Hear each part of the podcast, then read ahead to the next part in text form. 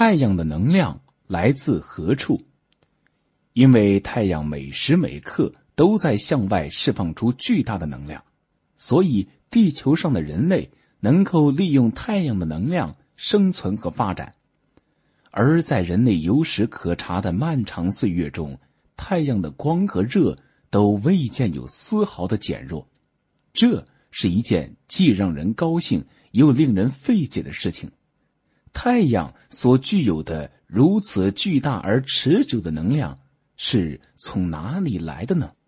最原始的说法是燃烧说，这种观点认为太阳是通过燃烧内部物质而发出光和热的。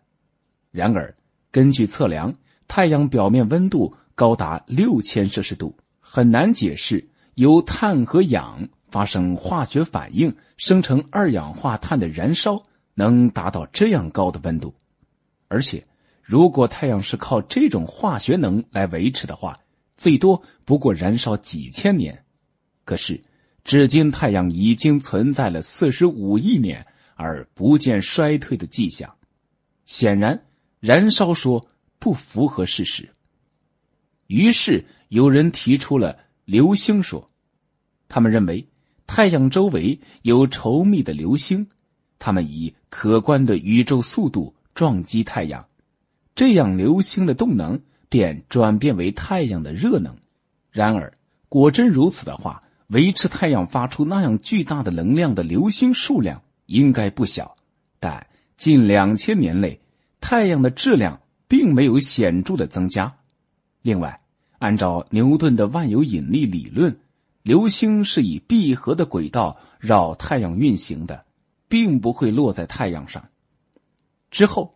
天文学家亥姆霍兹于一八五四年提出的太阳收缩说，他认为像太阳那样发出辐射的气团必定会因冷却而收缩。当气团分子在收缩中向太阳中心坠落时，势能转变动能，再转变为热能，以维持太阳所发出的热量。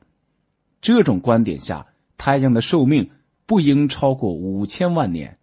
而太阳的实际年龄却是四十五亿岁，看来收缩说也无存在的依据了。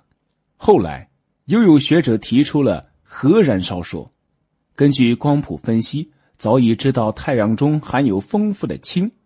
一九一一年原子核发现后，人们开始猜测太阳能也是从原子核反应中释放出来的，已知几个核子。组成原子核的粒子通过核反应结合在一起，就会放出能量。于是人们猜测，氢就是太阳的燃料，氦则是它燃烧后的余烬。太阳能来自氢的聚变反应。然而，人们仍无法解释氢弹爆炸是瞬息之间发生的，反应是在顷刻之间完成的，而太阳。又是如何让这瞬间发生的爆炸像裂变反应那样持续进行的呢？而关于太阳能的来源问题，仍是科学家们努力探索的一个谜题。